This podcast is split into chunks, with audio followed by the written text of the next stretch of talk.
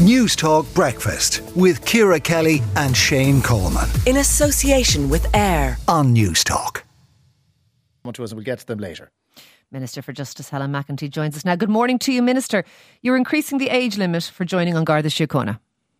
Well, look, I have said consistently that when it comes to recruitment and retention, absolutely nothing should be off the table. Um, and this week we agreed a budget which saw an unprecedented number of 2.3 billion euro allocated to An Garda Síochána. This is all with the objective of creating stronger, safer communities. It means we'll have more money to recruit more Gardaí, that we have more money for Gardaí going through the college itself, that we have more money for overtime, more money to invest in the Gardaí themselves, their health and well-being.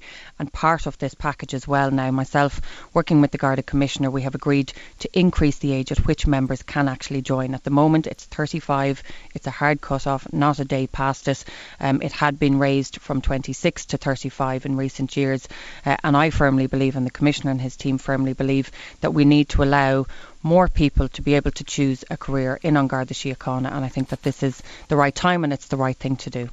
And I presume this is about re- recruiting more guards and that is something most people will welcome. But uh, a lot of training goes into to becoming a guard. Uh, is a 49 year old or a 50 year old, will they be fit enough for, for the, I suppose, the challenges of the job?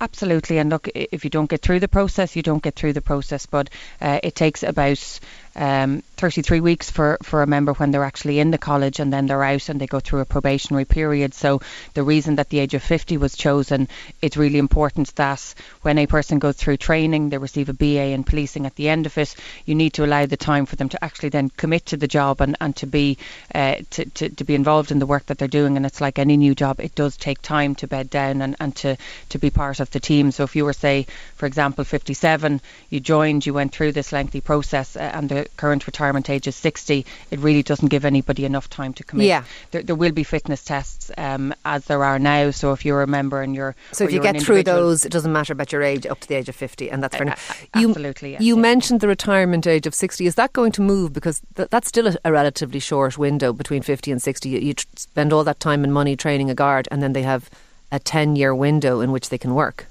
Well, look, you know, I think we all agree people are living longer, they're mm-hmm. living healthier lives for longer, um, and that's why I am engaging with the Minister for Public Expenditure and Reform, so Paschal Donohoe, uh, to increase the overall age. So those discussions are ongoing, they're, they're still being worked on at the moment, um, but I do think that we should uh, increase the retirement age. I think it should be increased for all Gardaí, whether you're at, uh, you know, whatever rank you're at, whether it's senior or otherwise, I think it's important that we do increase that. So, uh, as I said at the outset, absolutely nothing is off the table when it comes to recruitment and retention, but making sure that the Gardaí who have been there, who uh, have acquired skills, developed uh, specialities, that we keep them for as long okay. as we possibly can. Sticking with the guards, uh, an interim roster is to begin within weeks uh, after agreement has been reached. Uh, how is this going to work? Well, look, what, what has been settled upon, and, and just to say it's really welcome that um, all members um, of the various different associations, uh, as well as the Garda Commissioner and his team, are now in a process and have agreed to a process to come up with a new roster, and that's what everybody wants here. Not the current one, not the previous one, but a new roster that works for our citizens, that works for members themselves. Uh, what will happen on the 6th of November is that some members will stay on the current COVID roster and some members will move back to the previous roster, what's known as the Westmanstown roster. Uh, and that will be worked through. It will be, uh, I suppose, something different. It hasn't happened before where you have two rosters, but uh, you will see the likes of our roads traffic police, our community policing units, our divisional protective units, which deal with sexual assault um, and these types of crimes. They will stay on the previous roster, while uh, our core units um, will stay on the COVID roster. Um, is I it said, not the core is, units though that we need to move so that we have more boots on the street, that we have more presence of Gardaí on a Friday night? Is it? Well, is, have we not got this the wrong way round? Well, look, uh, what you'll see is a crossover of teams now where you want uh, in community policing, where you have in roads traffic policing, and we know uh, we, we've we've seen a a downward trajectory and, and uh, not a positive trajectory in terms of our uh, our overall deaths on our roads this year. And it's so important that enforcement is part of the response to that. Um, you'll also see crossovers in teams in detective units as well, uh, where it's really important that we have that. But again, this is temporary. This is not the permanent roster that's going to be in place. Uh, and most importantly, people are now in a process, and this came about because people sat down, okay. engaged, uh, and I rolled. Are, are you hopeful that we're not forward. going to see more more threatened blue flus, as as they've been called? I, I, am absolutely confident that we will find a solution here. I am, and I think everybody wants the same outcome. That is that we have a new roster. As I've said, rosters are so important for Gardaí, so it needs to work for them and their families, but it needs to work for the people that they are serving. Uh, we need to have that high visibility, that presence on the ground, but we need to make sure that those specialist units as well are able to work okay. uh, at the times that they need to work to engage with the people that they need to engage, and most importantly, that they can respond to victims uh, when they seek their help. Okay, a couple of other issues just just just just touch on um, fentanyl. The Gardaís are saying that they are, are, extremely worried about fentanyl coming into this country. It's obviously caused an opioid epidemic in, in the US. Have we had fentanyl issues here as yet, and, and what's been done to, to target them? So it's it's not to that extent something that has been brought to my attention. Um, as you've said, this is a crisis in the US, and we know from recent uh, trends when you look at different types of drugs, be it heroin, crack cocaine, where they have started, um, in particular in the US, they have made their way to our shores uh, and beyond. And we know uh, that it is a crisis in the US, um, and these things then do travel to us. But we have to be prepared. We have to be able to respond, um, and that is exactly what the Gardaí uh, will do. If, if and when it happens, but we also need to make sure that we have a health response as well here as well. Um, government has a minister with sole responsibility for drugs community, making sure that we have a health led response to this type of scenario. Um, and obviously, we have the Citizens' Assembly, which is concluding its work at the moment as to how we deal with this more generally as a problem. And when they make their recommendations, that's something we as a government will have to consider. Minister, obviously, the world is watching the Middle East uh, since last weekend and the event, events that have unfolded since the Hamas attack and what's happening now in Gaza including we've seen the, the loss uh, uh, of an Irish Israeli citizen's life as well, Kim Damti. Um, your reaction to, to what we're seeing in, in terms of, of the conflict? I think I probably share most people's views when I say that it's it's absolutely heartbreaking to see what has happened. Um, I utterly, utterly condemn the actions of Hamas. They are a terrorist organisation. They have brutally murdered people uh, innocent people who are going about their lives at concerts.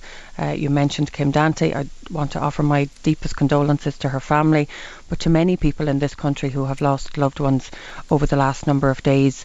Um, this was a brutal attack and should not have happened. And Israel has a right to defend itself, absolutely. But what is really important here is that in this response, that they uphold international law and humanitarian law. What we cannot see um, is collective punishment and a response that is uh, as harsh that uh, sees thousands more civilians and innocent people murdered. So I, I am really worried. I think a lot of people are yeah. very worried of what we are experiencing here in the entire region because this has the ability to destabilize the entire region, which has been extremely fragile for many, many years. And the people who will suffer here are innocent civilians. Yeah. So I, I utterly condemn the actions of what is a terrorist organisation, but I would say we need to make sure that the response okay. um, is, is very much a humanitarian response to, to support civilians and innocent people that are being targeted now. Minister, one final question for you, and it, it, it's, I suppose, largely connected to the hate speech bill. Um, Colette Colfer, uh, uh, Southeastern Technical University lecturer, was on our show on Monday, and she has said that her employer has said that unless she uses preferred pronouns of people in her classes or colleagues, it is unlawful discrimination to refuse to do so. Now, she said she doesn't mind using preferred pronouns. She wants to know where she stands legally. You have said before people won't be prosecuted under hate speech for, for misgendering somebody. Minister Roderick O'Gorman refused to say whether or not it is unlawful. People don't know the answer to the question and they want to know this answer. And I'm not trying to ambush you with it, but is it unlawful or not? And I'm not, I, don't, I, don't, I know it's courteous, I know it's polite, I know all of those things. Is it against the law to not use the correct pronouns? Or to it's refuse not, to do so? so? It's not, uh, and as you'll be aware, and many people will be aware, I am bringing through legislation to introduce hate crime legislation for the first time and hate crime laws, and to update incitement to hatred legislation that we already have, have but that is quite uh, ineffective essentially. What I've been clear about is that mis- gendering somebody will not be a crime. What we're talking about is inciting hatred or okay. violence about another so, group of people, and that is a very different threshold. And we can leave it there because be something that we. But you are saying it is that the, the university, the employers are incorrect. It is not unlawful discrimination to refuse to use preferred pronouns. So what a what a university decides to do is separate to what the law may or may not be. But, and at the but moment, it's not unlawful. Is, at, at, the moment, it is not unlawful. Okay. No, and, and I'm clear about that. If we introduce this law, it won't be. It's where we're where people are inciting hatred and violence against another group of people, and that is a much higher threshold here. Minister for Justice Helen McEntee, thank you very much for speaking to Newstalk Breakfast. Newstalk Breakfast with Ciara Kelly and Shane Coleman. In association with AIR Weekday mornings at 7 on Newstalk.